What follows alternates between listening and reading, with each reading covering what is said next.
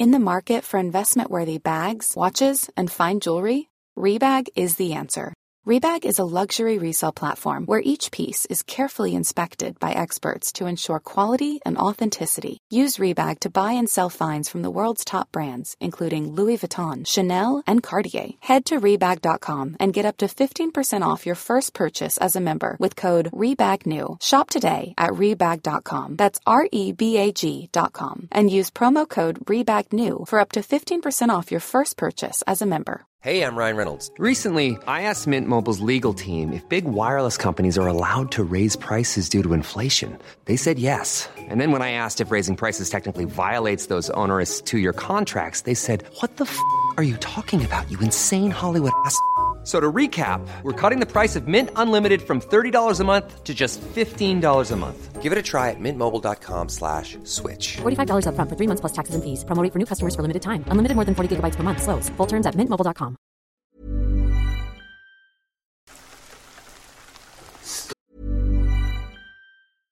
Hey, I'm Ryan Reynolds. At Mint Mobile, we like to do the opposite of what Big Wireless does. They charge you a lot, we charge you a little. So naturally, when they announced they'd be raising their prices due to inflation, we decided to deflate our prices due to not hating you.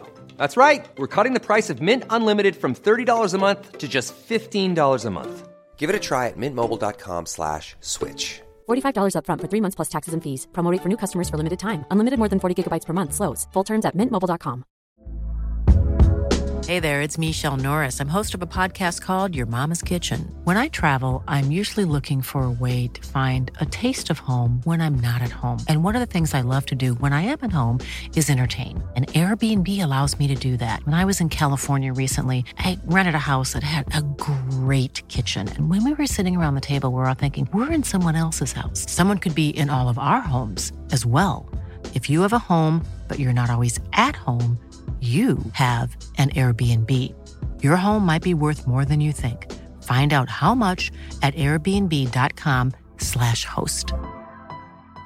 If you thought the only way to get a more defined jawline with natural looking results was through surgery, think again. Juvederm Volux XC is a non surgical injectable gel filler that improves moderate to severe loss of jawline definition and can help you achieve natural looking results with little downtime. Even better, this improved definition lasts up to one year with optimal treatment. No maintenance required. Improve jawline definition for a smooth, sculpted look with Juvederm Volux XC. For important safety information and to find a licensed specialist, visit juvederm.com. That's J U V E D E R M.com. Not for people with severe allergic reactions, allergies to lidocaine, or the proteins used in Juvederm. Common side effects include injection site redness, swelling, pain, tenderness, firmness, lumps, bumps, bruising, discoloration, or itching. There's a risk of unintentional injection into a blood vessel, which can cause vision abnormalities, blindness, stroke, temporary scabs, or scarring. Talk to a licensed specialist to find out if it's right for you. Why don't more infant formula companies use organic, grass fed whole milk instead of skim? Why don't more infant formula companies use the latest breast milk science? Why don't more infant formula companies run their own clinical trials? Why don't more infant formula companies use more of the proteins found in breast milk? Why don't more infant formula companies have their own factories instead of outsourcing their manufacturing? We wondered the same thing. So we made ByHeart, a better formula for formula. Learn more at byheart.com.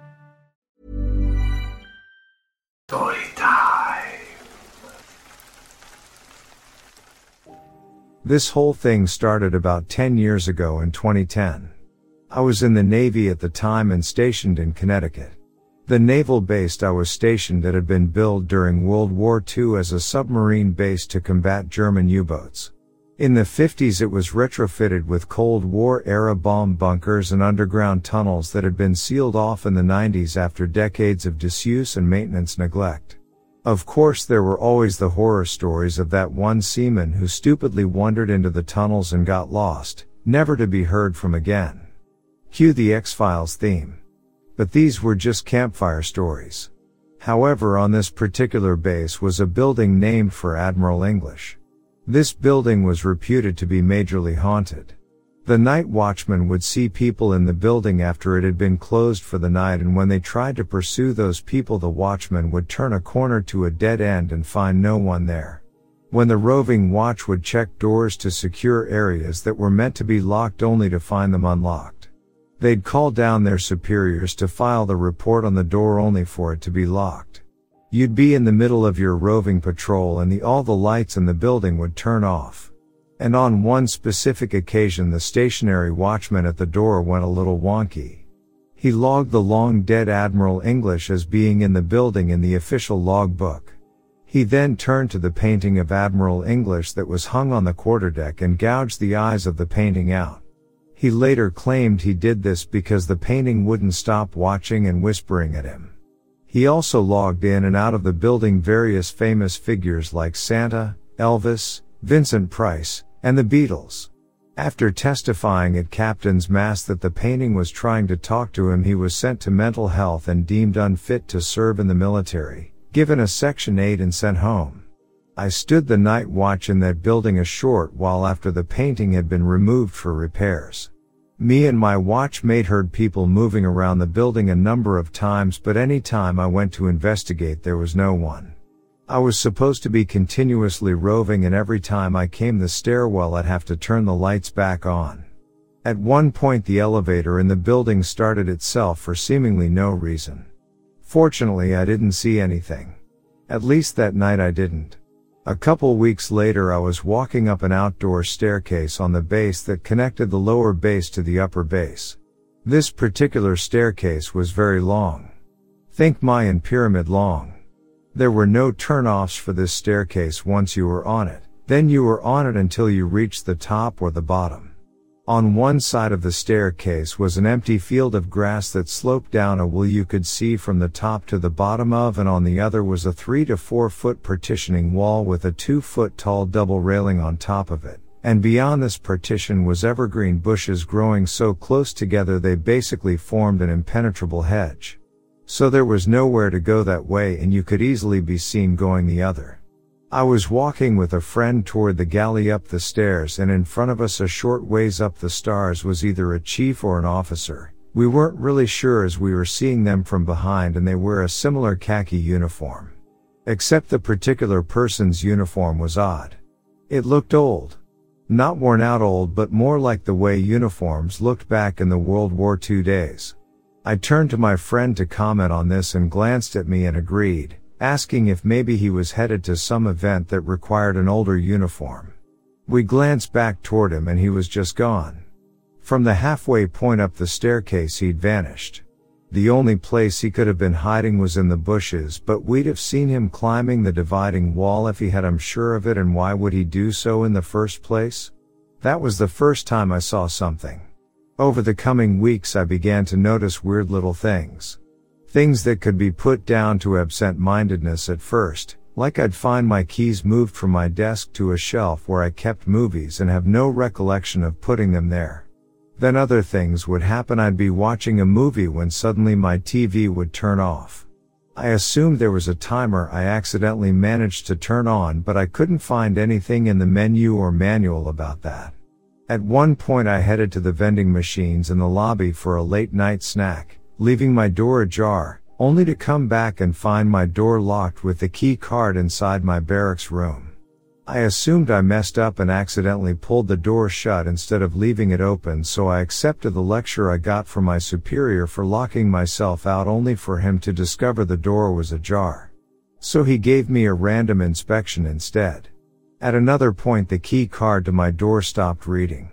I went to get it recharged and they found that it'd been completely wiped of all data and they had to issue me a new one along with a warning to keep it away from magnets. I didn't have any magnets.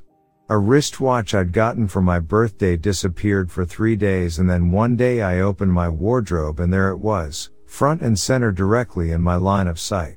On top of all the general weirdness I felt like I kept seeing things out of the corner of my eye but when I looked there would be nothing there. At the time I just assumed I was stressed and imagining things and that I needed a vacation. Luckily I was on my way out of the Navy. I moved back home to the old farmhouse my great grandfather had built.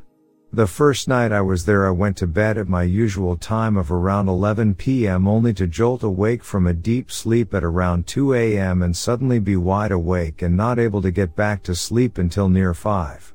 This quickly became a regular occurrence unfortunately. So much so that I started to play video games or surf the web for a couple hours whenever I'd suddenly wake up at 2 a.m. and then this weird reoccurring dream started. In the dream I'm living in some old Victorian style plantation home with a wife and two kids. I'm walking through the back gate where I see my kids playing in the backyard. I walk into the back door into the plantation style kitchen that's been modernized. I walk into a laundry or pantry room off the kitchen and look out the back window at my kids only to see a third kid, a girl in turn of the century dress walking toward the kitchen door, and as I watch she disappears. I go to find my wife who seems to be upstairs somewhere. I call up the stairs at her but get no response. I turn back toward the kitchen and there less than two inches from my face is the face of the ghost girl. I startle and scream backing away from her until I find myself cornered on an old table in the wall.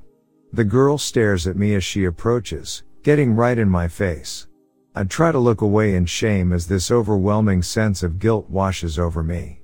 Then she opens her mouth to speak and as I look toward her to hear what she has to say. I wake up. Every time. I have had this dream many times in the preceding years and I've never actually heard what she has to say. So I'm having this weird dream and I'm waking up in the dead of night. And I mean from a sleep so deep the dead would be jealous to not even groggy awake in an instant. And I'm still experiencing the shadows. As well I've started experiencing this weird thing where I'll be playing video games and I'll feel this human presence behind me watching and occasionally I swear I could hear breathing but then when I turn to look, nothing. I assumed I was just having some sort of emotional trouble acclimating to civilian life again, but that's when I started to find bruises and scratches I don't know how I got. I'd wake up and there's be a massive bruise on my forearm that wasn't there when I went to sleep. And little things were going missing, my tools were disappearing, I somehow went through four pair of sunglasses in less than a month, my expensive canvas paint brushes started to vanish, and I had to replace my house keys twice in that same month. I went to a doctor, told him I was having bouts of sleeplessness, kept losing things, nightmares, and waking up covered in bruises and scratches. He told me I was developing maintenance insomnia likely due to the stress of not being in the military anymore and suggested I turn my alarm clock away from me and walk more. These things helped but not much. And he couldn't explain the random injuries, so not a lot of help. Then one night I just couldn't seem to stay awake so I hit the rack at like 9 at night. Woke up at 1 am to the smell of smoke. I opened the door to my bedroom only to be met with a wall of smoke and an orange haze. I quickly covered my mouth and started finding my way out of the house. I made my way to the nearest exit and when I turned around I could see the entire front room of the house was completely engulfed in flames. The fire inspector came out and couldn't find any natural means of the fire starting and so suspected arson. But they also couldn't find an artificial ignition point either. It just seemed to have happened, started from nothing and just happened from nothing. There was also a bunch of weird stuff about the fire. The fire burned so hot it melted a fireproof safe but then my art portfolio was untouched. My TV and Xbox were melted beyond recognition but the Bible my father gave me for my 18th birthday was fine. It was truly bizarre. After that I moved into town. With my parents. They were living in this little house and it was weird because the house was full of windows and well light, but somehow still seemed full of shadows. Something my mother noticed. We sat down one day and discussed how we both kept seeing shadows moving in our peripheral vision. She told me that since I moved in she kept finding her wedding ring in weird places. She would leave it on her bedside table only to find it in the dining room for example. There were other weird things too, like my folks would leave for the night and I'd be in my room on my computer and start hearing doors slamming closed, only to investigate the noise and find nothing but open doors, even the doors that were usually closed such as M parents door or the door to the laundry room. These events kept happening and getting worse. At one point I was chatting with a Navy friend only to hear all this banging and absolute ruckus from the kitchen. Thinking my parents' dog was into something, I went to clean up his mess only to find that he was cowering behind my dad's armchair and every pot and pan in the house to scattered across the kitchen floor. In another instance, M folks were out and M brother came over to watch Monday night football. We were sitting there talking about how the Lions were never gonna make it to the Super Bowl if Stafford didn't learn to perform under pressure. I had the dog sleeping on the couch next to me and my brother was in my dad's chair. He got up to get a beer from the fridge and made it around his side of the couch when we heard a huge bang, like a bomb going off, from upstairs. We went rushing up there only to discover what few personal items I had left after the fire had been thrown around the room. Google had been pulled upon my laptop and a bunch of random characters had been typed into the search bar, and my mattress and bedding looked like it had been chucked across the room in a fit of rage. And this is when I started to think it could actually be a haunting. There were other witnesses now and there's no way I forgot that I ransacked my own bedroom. I wasn't imagining things, or hearing things. This was happening somehow. A couple days later I fell asleep reading up on ghosts, hauntings, and common occurrences that happen during a haunting. I awoke in the middle of the night and turned toward my beside table to turn off the light only to see an older woman in a high color black Victorian era dress standing at the foot of my bed. I stared at her for a moment and could only think to ask, who are you? She just shushed me in response. At that point I was overwhelmed by a sense of well-being and contentedness, like being wrapped in a warm hug and I got the impression I should just go back to sleep. So I laid back down, noticed that the old lady seemed to be floating as it didn't look like she had any legs, and started to fall back to sleep. All of a sudden the reality of what I was seeing hit me and I bolted up in bed and the room was empty. To this day I don't know if that was real, a dream, or what, but I can tell you this. I didn't sleep a wink more that night, and I started to question my own sanity.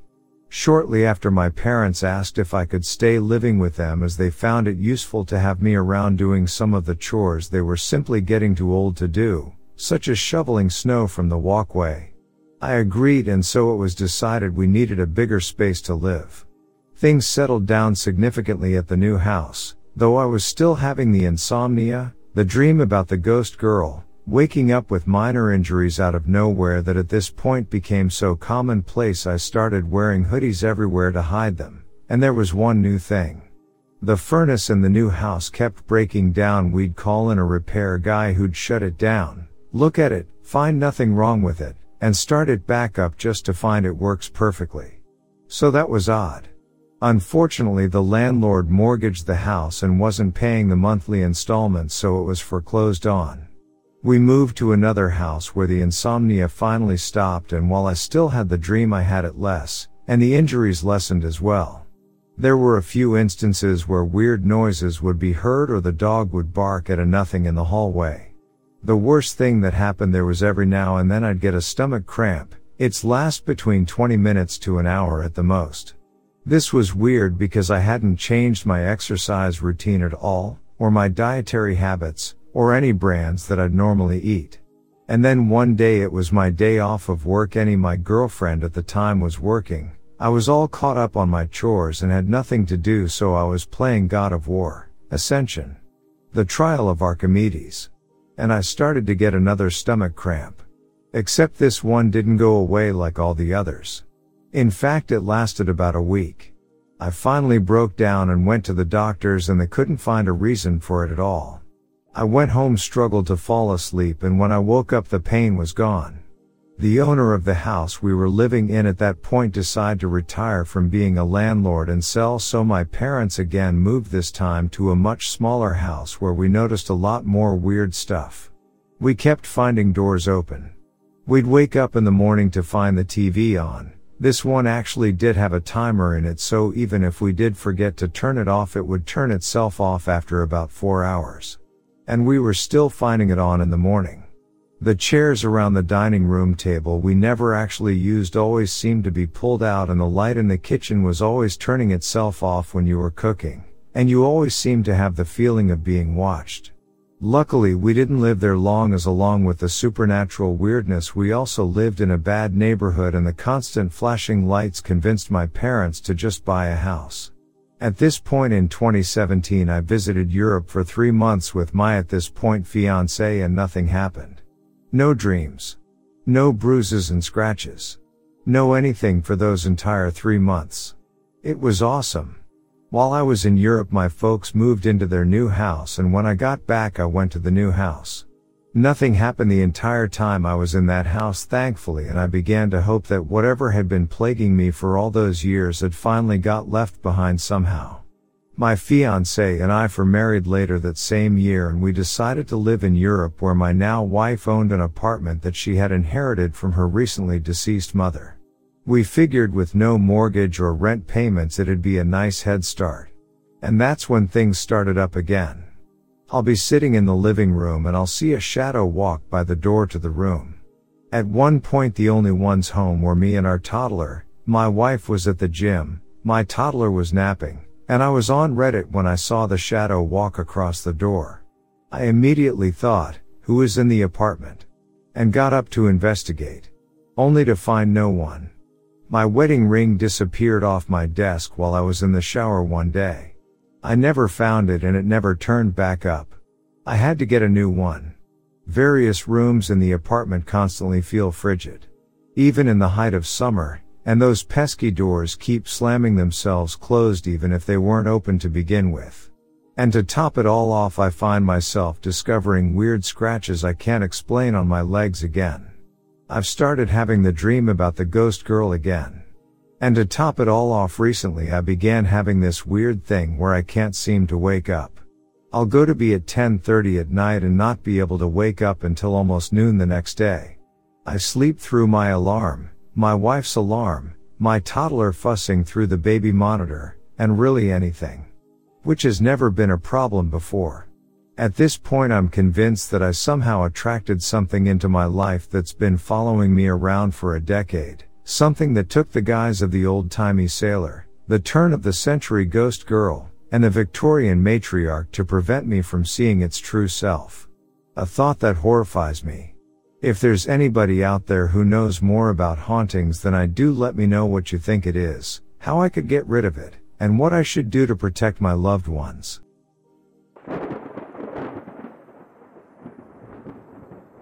Our account is true, and this is what my husband and I saw, and what we experienced while on a belated honeymoon or Christmas getaway. And no, this did not deter us from the future plans we were making to move to this part of the country at all, not even a little bit. Actually, it gave us even more of a reason to relocate and live here as you will soon understand. My husband and I were orphans. It was crazy to meet someone like him, who was, well, like me, from an adopted home. We met at school after my parents relocated to the Bay Area. Come to find out a week later, we would also attend the same church. Yes, my parents are my loving awesome parents, and they have raised a pretty well-rounded daughter I believe. Did great in school, leads a home Bible study to this day, and ended up with a degree in marketing. My husband ended up in a very loving home as well. His parents were also believers who loved him and gave him every advantage some orphaned children never get to experience. So, because of that, he became an organizer for a large Christian outreach program for orphaned children around the world. It keeps him at home, but from time to time his does have to leave for a few days or so at a time. Thus the reason for a belated honeymoon. As I said, we both had a lot in common, faith, fun, music, movies, and a love for the great outdoors. We loved the Pacific Northwest especially. It was this love for the outdoors that led us to an unexpected run-in with this animal, or creature called Bigfoot. It was Christmas time nearly a decade ago. We had been married almost a year at that time. We opted for a December wedding because we were winter freaks, I suppose, and I did not want to wait any longer. Besides, Christmas and anniversaries sounded great together. He had to be gone for a few days right after our wedding, so we promised each other a belated honeymoon and a Christmas in the Pacific Northwest, preferably Oregon, Central Oregon. That brings me to our encounter, something rather frightening, but interesting all at the same time. And, yes, it gave us a Christmas and belated honeymoon we will never forget. Central Oregon it was, Lake Odell to be exact, our one year anniversary, and the honeymoon we missed, and Christmas that year would be spent there. Our parents would meet us up there right before Christmas Eve, but we would be there for a whole week before, and a few days after Christmas.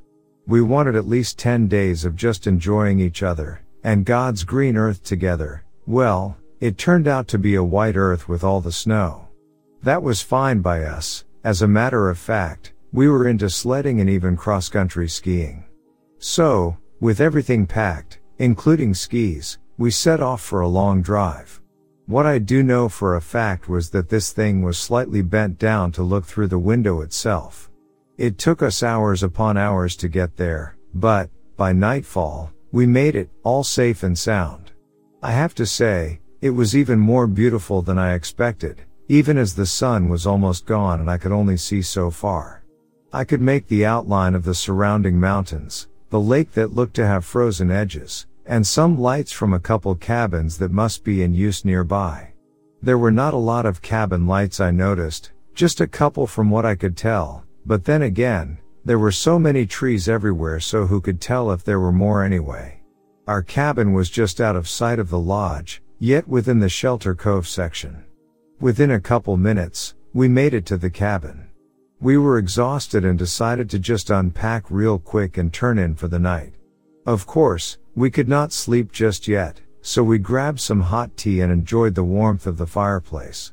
The first night was quiet and uneventful, it was not until the next day that some odd occurrences and weird things would be noticed and experienced. I was up first the next morning. I grabbed a few things we forgot out of the car, got the skis off the rack, and leaned them up against the cabin on the front porch area.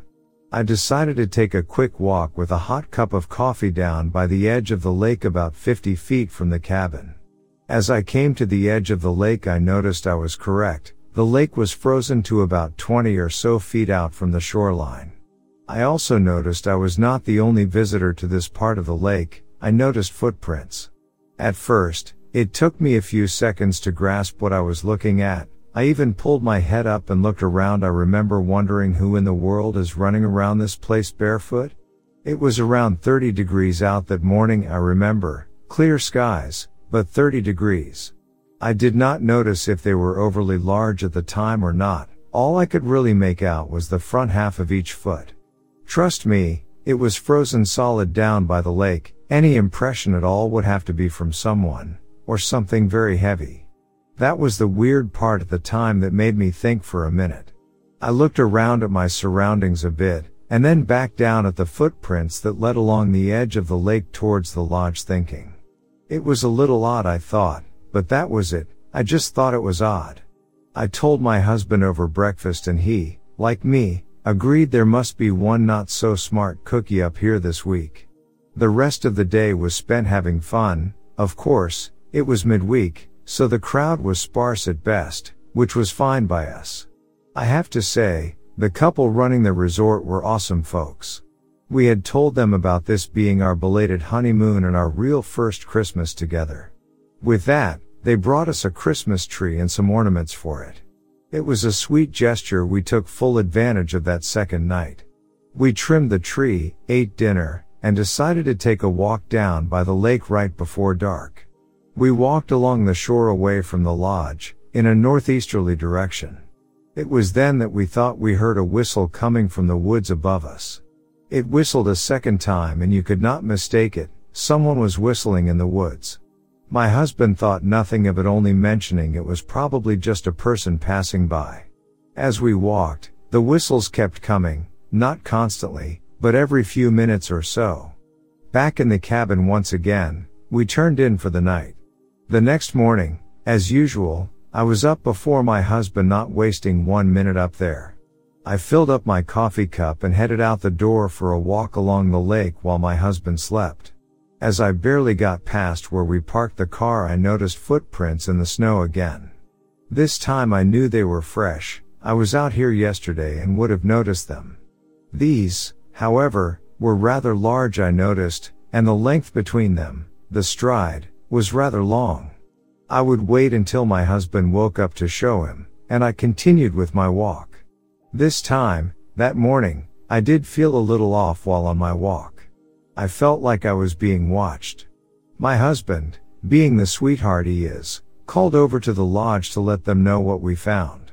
It was a husband and wife team by chance that ran the place back then, and the husband came over to check it out. He joked about it, but he did mention Bigfoot. We all laughed at it, of course, but he did say that there had, over time, been reports of sightings of the creature around the area. But, he reassured us he had never seen one, and personally did not believe they even existed. To this day I believe he was telling us the truth. I think he never heard anything or noticed anything while he, and they, were there. We all shook it off to be somebody messing around, but who it was could not be anyone staying there at the time. The other couples were older folks for the most part. Either way, he said he would keep an extra eye out, and that we should too. It was my husband who woke me up in the middle of the night two days later. He was wide-eyed and fully awake. No, he was not frightened or scared at all, but he was fully alert and dragged me out of bed, and over to the window in the kitchen. He propped open the window just a bit. The cold night breeze almost hurt to tell you the truth, but he insisted I stand still and listen. Howling, but not a dog type of howl, more like a deep, almost screaming howl coming from the mountains behind the cabin. Later, a month later listening to some recordings I would find online, I can honestly tell you it was a Bigfoot howling that night, besides, and not just because we would see it. The sounds were freaky and in a weird, chilling kind of way. After a few minutes, and at the behest of me to shut the window, my husband reluctantly did so. We chatted again for a bit about it before we both fell back to sleep. Mine and my husband's parents would be there in just a few days to spend the last four days with us. Of course, they would all be in the cabin next to us. Well, not right next to us. It was about 40 to 50 feet away from ours. The footprints and now the howling were making me feel a little uncomfortable. Not for my safety or anything like that really, looking back now I do, but then it was just feeling uncomfortable with my parents being there to experience these weird little things. At that time, we were about to spring it on our folks that we would, within a year, be moving to Central Oregon. I wanted nothing to make them feel any more worried about, including Bigfoot. Well, as far-fetched as Bigfoot seemed to me at that moment, it could be a little bit of an issue. The rest of that day I decided to let it go. I put Bigfoot out of my mind and started focusing on getting things ready and getting some skiing in with my husband. There were no more weird feelings of being watched or howling for a night or two after that night. However, the footprints were still being found all over the place, and some came pretty close to the cabin, our cabin. The parents would be there the next day, the day after my husband and I realized how real these things, this Bigfoot species are. Christmas Eve Eve, it was the weekend, and we decided to get some cross-country skiing in. It was a clear day, the snow had stopped, and clear skies were to be the weather pattern for the next few days to come. No creepy feelings came that day I remember, but, then again, there were a lot of people enjoying the snow that whole weekend, especially the last day of the weekend. Like many animals, maybe being a little fearful and weary of humans runs deep with this species as well. Some of the stories I hear seem to fly in the face of that belief, but when you see these things and know they are there, well, I think they would rather not be involved with people, for the most part at least. But, back to the day. It was great, all of it. I was having a great Christmas vacation and honeymoon, and telling you the truth, a part of me was a little thrilled with the footprints and howling going on. It made it just that much more exciting to a point. However, excitement would turn into less excitement and more of a cautious interest, and massive shock at first too. We had eaten dinner I made some cookies earlier for dessert, and some hot cocoa with peppermint, I always add peppermint to my cocoa. We were wrapping gifts for our parents when I noticed some movement near the kitchen window. Mind you, The kitchen window was rather high off the ground and larger than you expect for a rental cabin in the woods. Whatever it was, I could not see the street light down the way toward the lodge I could usually see through the window. Whatever it was, was blocking it. As I looked out the window, it only took seconds and then all of a sudden, well, I felt a sense of shock go right through me. I grabbed my husband's arm tightly I remember, he even made a sound it was so hard. He followed my gaze at that moment out the kitchen window. I have seen films of Bigfoot since then, and I have to say, there was a film of one walking through the forest in the Sierra, I believe by a Forest Service guy. That was it, except I could see the face and the upper torso. Well, I think most of the upper torso. What I do Why don't more infant formula companies use organic, grass fed whole milk instead of skim? Why don't more infant formula companies use the latest breast milk science? Why don't more infant formula companies run their own clinical trials? Why don't more infant formula companies use more of the proteins found in breast milk? Why don't more infant formula companies have their own factories instead of outsourcing their manufacturing? We wondered the same thing. So we made ByHeart, a better formula for formula. Learn more at byheart.com. You know for a fact is that this thing was slightly bent down to look through the window itself. Its face was not human, but it did have a human likeness to it. The report of an ape-like nose I can understand, however, it was not smashed down like a great ape, you could see a sort of rounded nose that was longer than it was smashed. The face was long, and the eyes were huge, but had a ton of wrinkles around them. Between the red eye shine and the wrinkles, that is what made this thing look truly scary. Its mouth was huge, and I could even see some of the teeth between the large lips. The skin was dark gray, not gray, but a darker gray like a real dark stormy sky before a bad storm. It had no ears sticking out, and the hair seemed to be a dark brown, at least it looked like it. The eyes were huge, it just looked scary. There was little hair between the nose and lower forehead area, we got a good look at this thing. It was wrinkly too, very wrinkly. It looked at us as though it was curious, but frustrated all at the same time. Or, perhaps it was just frustrated and wanted to eat us. I don't know. I don't think anyone is in the heads of these things yet. It blinked once then turned and walked off. We immediately jumped up, locked the front door and shut off the lights. We had no gun at the time, so we were rather frightened for our own safety because of that fact. We stood there for about another three to four minutes just staring out the window, talking about what we saw. While in the middle of talking, or whispering more like it, that creature, that Bigfoot thing came back into view, except closer to the tree line about 30 yards from the cabin. It was tall but, compared to me, anything was tall compared to me though as I am all of 5 foot 6 inches. But this thing, well, it had to be at least 8 feet tall. My husband, the next morning would say it around 7 to 7, 1 or 2 feet tall when he compared it to the tree it was next to. It was standing near a large pine tree, a Douglas fir if I remember correctly. It was visible because of the street light near the lodge, casting a backlight on it. I could not make out the face anymore, but it was tall, had long arms, and seemed to have a slight bend at the hips as it walked away. It had a funny looking gait. When people say it steps one foot in front of the other, it does, and I don't think it can help the way the shape of the body looked. Hopefully, those of you who have seen this thing can understand what I mean. We immediately called over to the lodge waking up the managers. The husband came out on a ski machine about 20 minutes later, and he too was surprised at the footprints, their shape, size, and the fact that they looked close to human footprints. However, he noticed that the big toe was off too far to the side to be human unless the human happened to be a giant person with deformed feet. While we wanted to laugh at the comment to keep our spirits up, we all just looked around and parted ways quickly heading back inside.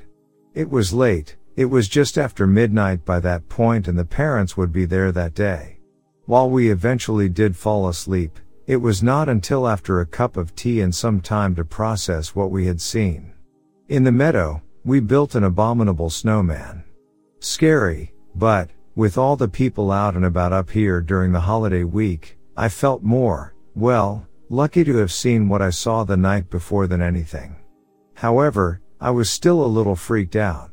I guess I felt that way because I was in what I felt to be a safer environment at the time. Some people are not when they have an encounter. We kept close to the resort as we walked around a bit that next day, but most of the time was spent getting things ready for the parents' arrival. Of course, a bit after they arrived, we told our parents what we experienced that night over dinner, and they did believe us. So much so, that my mom wandered around a little nervous I could tell the next few days. We also told them that we were relocating to Central Oregon, to the Bend area to be exact. They were a little sad at the news, but they joked that I could do some research on the ape-like creature we saw in our cabin window. I am a part of a local Bigfoot research team today, not the popular one you hear about, just a local organization. And as I said above, we are still searching, and still seeking evidence. We did move to Bend, and yes, while out enjoying the wilds of Central Oregon, my husband, and our new little addition, our son, we still wonder about and look for more evidence of the Bigfoot we saw at Odell Lake that Christmas.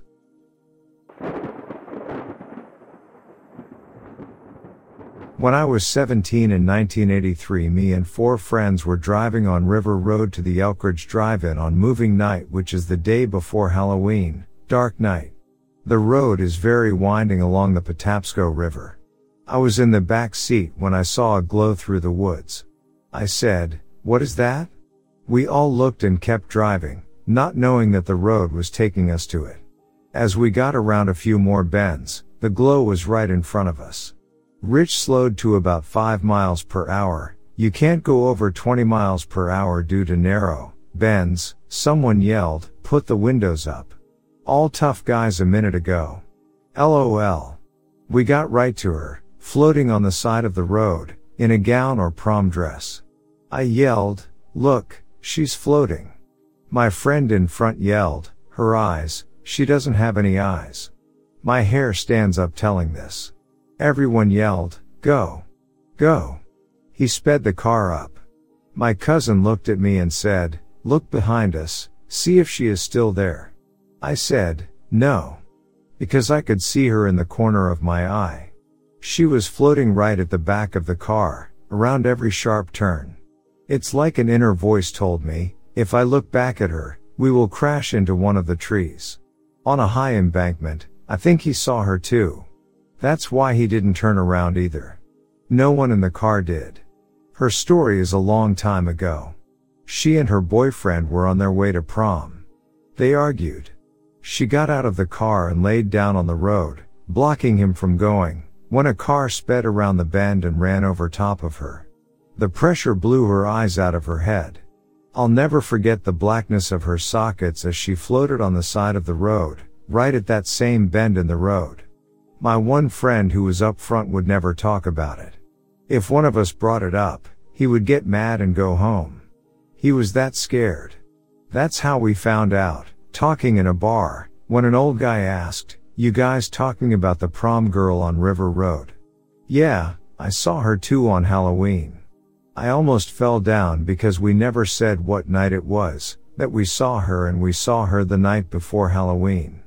Then he told us that other ghosts were on that road. A man hung himself from a tree over the lake or swamp and a car crash killed a group of young people speeding around a bend. That's when we all looked at each other and I had to sit down, thinking I wonder if they saw her too, sped off and turned to look at her again, like my inner voice said not to, or else, and they crashed. Scary.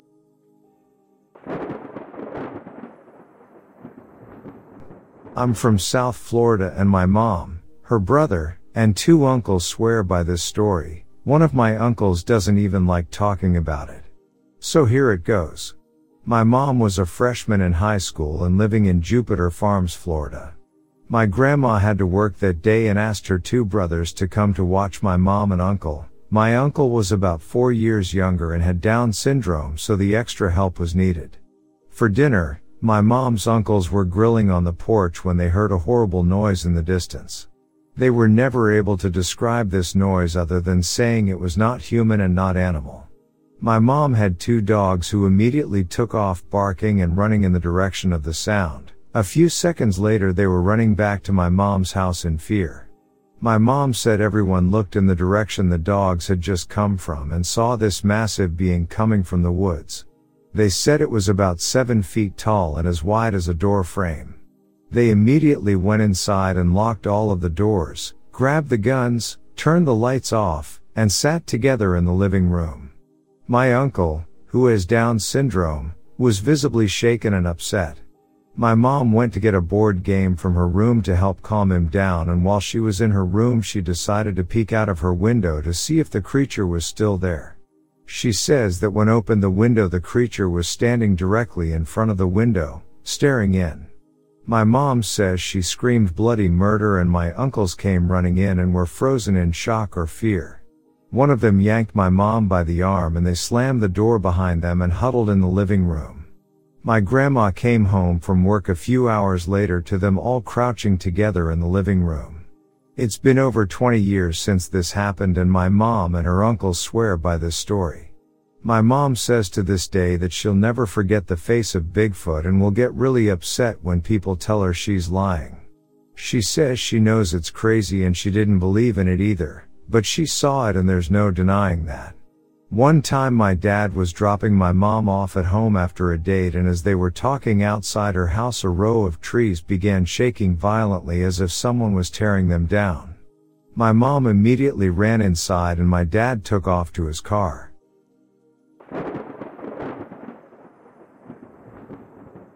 Morris County, New Jersey. In early 2022, my friends and I were sitting in my car. The three of us had decided to pull over and chat as it was late on a weeknight and we had nothing to do but eat our Wendy's and enjoy each other's company. It's important to note that my car was not on, my lights were not on, and my radio was not on, nor were any of the windows open.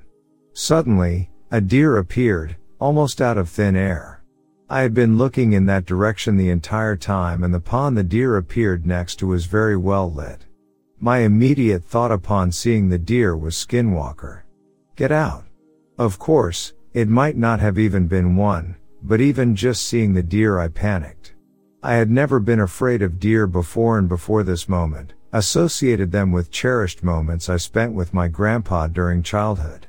I turned to my friends and told them, there's a deer, I think it's coming towards us. I said this before it even began to approach the car. The strange thing was, there was no reason for the deer to approach us at all. As I said earlier, we were not a disturbance and the deer we spotted was alone. More importantly, it was a male deer with no females or babies within eyesight that it would need to protect. The deer walked about 20 to 30 feet and stood about 10 feet from my vehicle. At this point, my friends were spooked too. I noticed the deer had one missing antler and its eyes were odd and different. The eyes were forward set on its head and looking directly at us. It looked directly at me for around 30 seconds and got into a charging position. When we tried to drive away, it started charging at my car and even chased us until the parking lot ended and became the road. The strangest part was as we drove away, much farther down the road, there were three male deer, standing just behind the curb, in a domino-like formation. The third one in the sequence was missing the same antler as the deer we encountered earlier. They did not run into the street or off into the woods. They just stood there, staring us down. I wonder if something was keeping them in that park.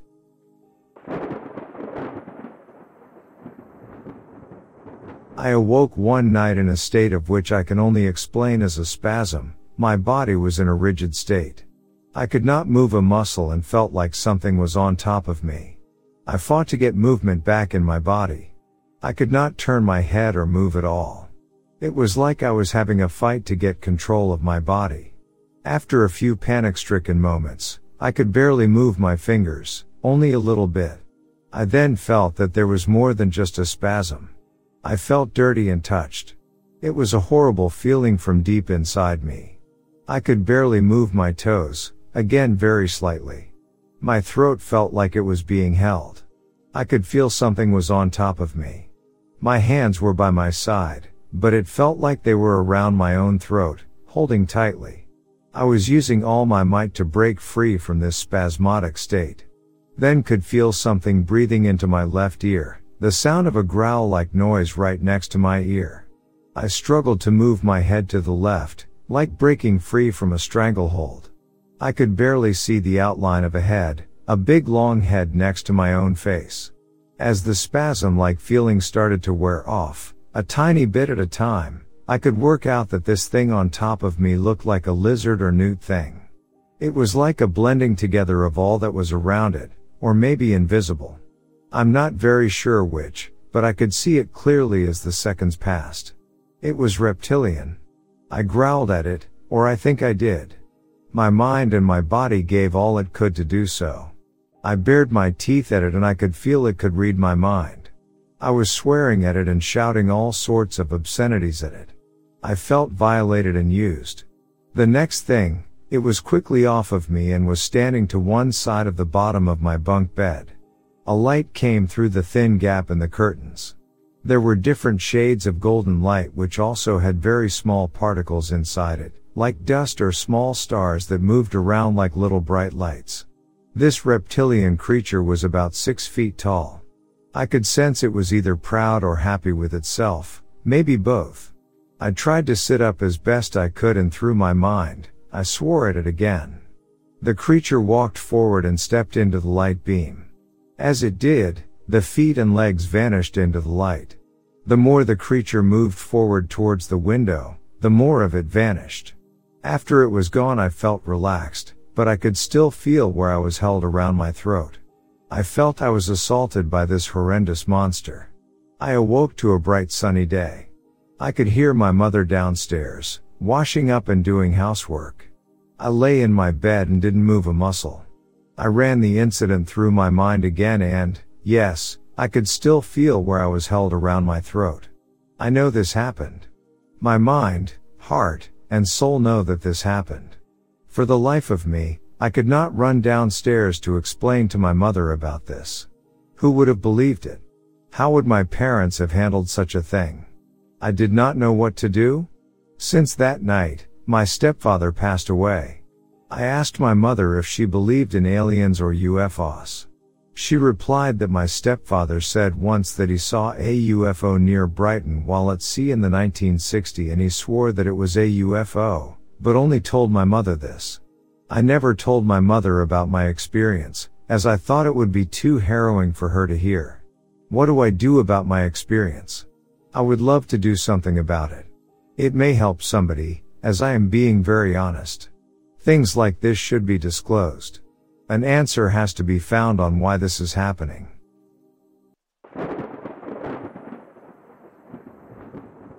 It was a Saturday night around 9 p.m. and no one was home. Everyone had gone out for dinner and I decided to stay home as I felt nauseous, eight months pregnant, and exhausted after having worked 10 hours. I was in my kitchen rummaging through the fridge for a light snack when someone knocked on my front door. This surprised me because my family has keys. They would just open the door right away. Also in my neighborhood, you know not to open the door unless you're expecting company. The knocking continued. I decided to not answer and they would go away as one would do to solicitors or unwanted company. But, no, the knocking continued. Now irritated I go to the front door and look out the peephole to see a woman in her fifties just standing there staring down at my welcome mat. Seems harmless I think to myself and stupidly open the door but the screen door is still locked and standing in between her and I awkwardly she hasn't looked up and hasn't said a word, so I ask, can I help you? She stays quiet. Then without any emotion, more like in a monotone voice, she asks if she can use my phone.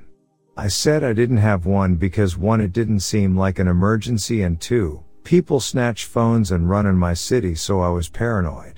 She asked again more forcibly to use my phone and then demanded by saying let me in and looked up at me. Her eyes are solid black and holds eye contact with me, almost smirking. I remember the stories I have read. All of the children. But here was this older lady with black eyes. The only way I can describe how she made me feel is that I felt threatened. I look away but quickly look back at her eyes, something about them draws you into them. I tell her, no.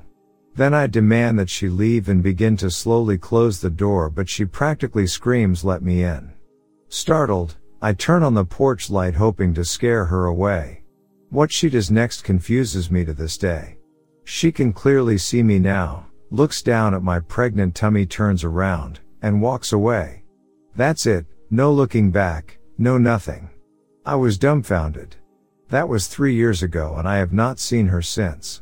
My child was born without incident. The mere presence of the black-eyed woman remains with me.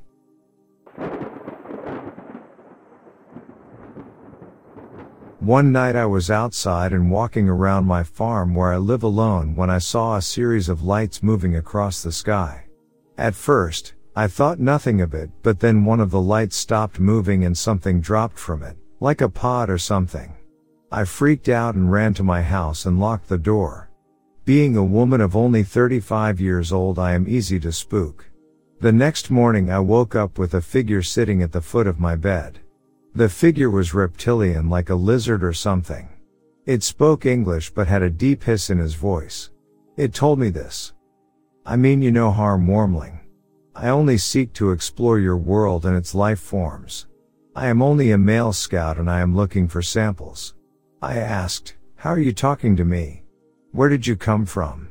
His reply, you only hear the tongue you understand, but I cannot say too much. May I take a sample from your hair? My reply, I guess, but where did you come from and what are you? He went over to me and put his hand on my head, it felt very cold and scaly. Then he plucked a strand of hair from my head and put it in some sort of cylinder. After that, he told me, Thank you, my overlord will be pleased. Then he just vanished. My skin turned numb where he had touched me and I have had a cold ever since. I did not know how to feel about this encounter. I did not feel threatened but rather curious. The reptilian was lime green, stood maybe six feet tall, and looked muscular. He wore all black from his neck down and had some sort of belt lined with gadgets of sorts. The face had a snout like a normal lizard and his eyes were large and purple. What was this thing and does it have anything to do with the lights I had seen before?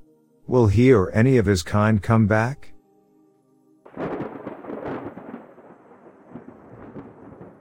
The witness who for the past two to three months had been followed by three strange men wearing black suits, was standing in front of his house one night when a car drove up and the door opened.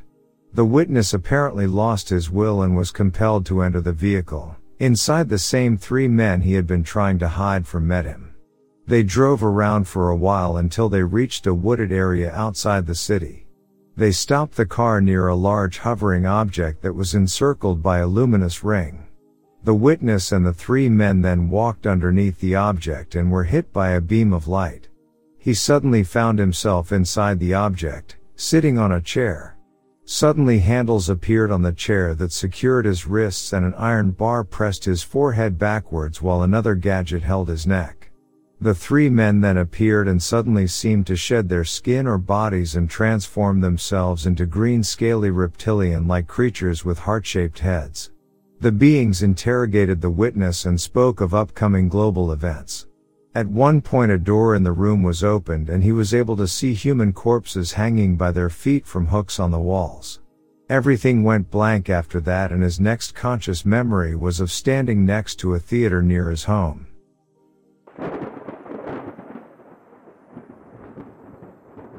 Over the holiday period, three days before New Year 2012, my girlfriends and I decided to explore Seattle's nightlife. I have lived in Seattle for the last five years but have not really investigated the city's nightlife, much to my girlfriend's annoyance. My girlfriends are fully aware of this fact and begrudgingly I went on the pub crawl. After hours of trudging through the cold night and visiting many bars, we finally discovered a bar in Belltown which was located down an alleyway. I don't know the name of the bar, it was dark and I wasn't attentive at this point. This was our final destination and I was relieved. I was the designated driver and I had stopped drinking several hours earlier, so I wasn't feeling the euphoria that was shared by my girlfriends. In fact, I was miserable. I remember the entryway to the bar had two stone steps. I stubbed my toe on one of them as I ascended the stairs, which is why I remember. The interior was dark, it was small, packed full of punters, and had a very sticky floor. We managed to push our way to the bar and ordered some drinks. We stood near the bar, the place was heaving. My girlfriends had already consumed the first lot of refreshments and they were drinking like a fish, so it was the best place for us to stand. I pushed my way to the bar a second time to get the girls more drinks. Whilst I was standing at the bar, I was flanked on the right by a group of men who were loud and crass, and to my left was a man probably six foot tall or so, with dark short hair and wearing a gray t-shirt. I didn't pay much attention to anyone as my focus was to attract the bartender so I could order the drinks. The man on my left spoke to me but I couldn't decipher what I heard. I turned to look at his face and his stare was quite piercing. I noticed he had really dark eyes, but then he was backlit so part of his face was cast in shadow. He then touched my shoulder and said something. At first, I couldn't interpret what he was trying to say. There was too much noise, music blaring, punters talking and laughing. It just sounded like a roar, until he touched my shoulder and the noise just drifted away, similar to when one inserts earplugs to reduce noise. At first, I couldn't comprehend what happened. I think I was dazed for a minute or so, and then he started to speak again and I could hear him. He asked for my name and I provided my real name without thinking. Then he asked who my friends were. The chit chat carried on for a couple of minutes and then he told me he was a vampire. I scoffed at the statement, and then he showed me his teeth. His teeth were nice actually, bright and shiny and he had slightly elongated canines. I didn't believe him, I thought the teeth were glued on and thought my girlfriends must have bribed him to poke fun at my skeptical nature. I asked him if he likes to role play as a vampire and became quite persistent in questioning. He was adamant he was a vampire and got frustrated so I asked him to prove it. He said he could bite me to prove it, but I rejected that idea. I am not naive to think blood disorders can't be passed on through a bite. He mentioned he knew where I was from which I thought was easy since I have a British accent, where I work, and roughly where I live now. I was astounded when he clearly stated I was from the north of England, the northern coast, near Blackpool. Actually, I was born in Preston, Lancashire, which is 15 minutes from Blackpool. He stated I worked for an aerospace company and that I lived 40 minutes south of Seattle. He mentioned that I was married, the married part was obvious, I had my wedding rings on, and then he stated that I had a little girl. At this revelation, I was truly nervous. I didn't believe he was a vampire, but a stalker. He knew too much about me. I wondered how he knew I had a little girl. I was actually panicking at this stage. I quickly walked away and pushed my way back to my friends. I didn't turn around to look at him and quickly told my friends what occurred. We left the bar within minutes. We had to walk a little and as we approached the car park, my friends noticed the vampire from the bar, standing next to a bus shelter. I quickly ushered my friends into the car park and got out of Seattle as fast as I could drive, hoping he didn't get a chance to see the license plate number. Over the next couple of weeks, I was questioned a multitude of times by my friends and have been asked to inspect every single aspect of that night. The night in question, I was cold stone sober so I know what I saw and heard. However, I am still dubious that he was a vampire, but I am not sure what he was. I was definitely astonished that he knew so much about me. I can't explain how he knew so much. I am essentially a foreigner in this country and don't have much information spread everywhere as most US citizens. It is hard to track me unless you have access to immigration databases. Anyway, this is my weird story, you can interpret this tale how you wish. I, on the other hand, have learned to be more careful about the places I visit in the future.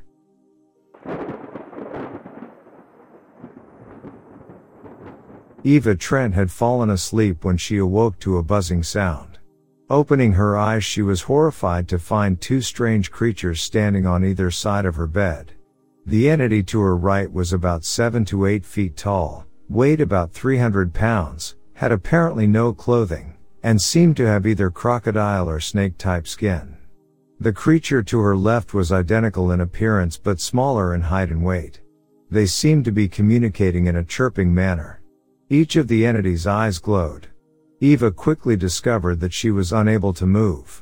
As she stared at the two creatures she found that either one or both were giving her instructions telepathically. The nature of this was seemingly for her to create mentally visual scenes of various kinds and then they proceeded to distort that particular pleasant scene in a perverse manner.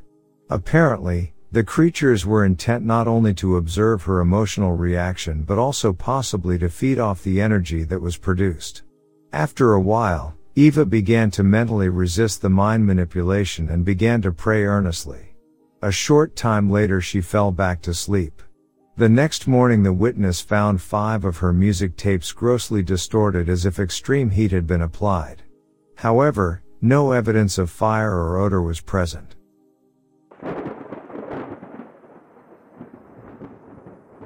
Thirty-two-year-old Maria was found barely alive, naked, and injured on a highway outside of St. Petersburg. She was taken to a hospital where it was found that she had numerous cuts, bruises, and other injuries. After an initial investigation, local militia came to the conclusion that she had been assaulted. There was a strange detail present. The lower part of her body was covered in an unknown substance resembling mucus or frog spawn. When she regained consciousness, she reported that she had been staying with some friends at a country cottage when one day she decided to take a motorboat into the Bay of Finland. She wanted to look at an island, which had the ruins of a former Finnish glass plant abandoned in 1939. Suddenly a dense cloud covered the sky. She looked up and saw a huge disc-shaped craft. She felt paralyzed with fear and unable to move. As the huge flying saucer hovered over her, she lost consciousness. She does not recall how long she had been unconscious, but she woke up feeling terribly cold and fearful. She opened her eyes and found herself lying on a metallic table, completely naked. She was not tied and was able to move but soon noticed a bizarre creature leaning over her. The creature was lizard-like, with huge eyes. She saw many shiny instruments around her and three or four lights shone over her. Suddenly she felt the creature climb over her, touching her. She felt like screaming but her throat did not obey her. She felt everything but soon lost consciousness again. She regained consciousness in a hospital 200 kilometers away from where she had originally been. Her boat was found on an island. The mucus or mucilage like substance proved difficult to wash away from her body.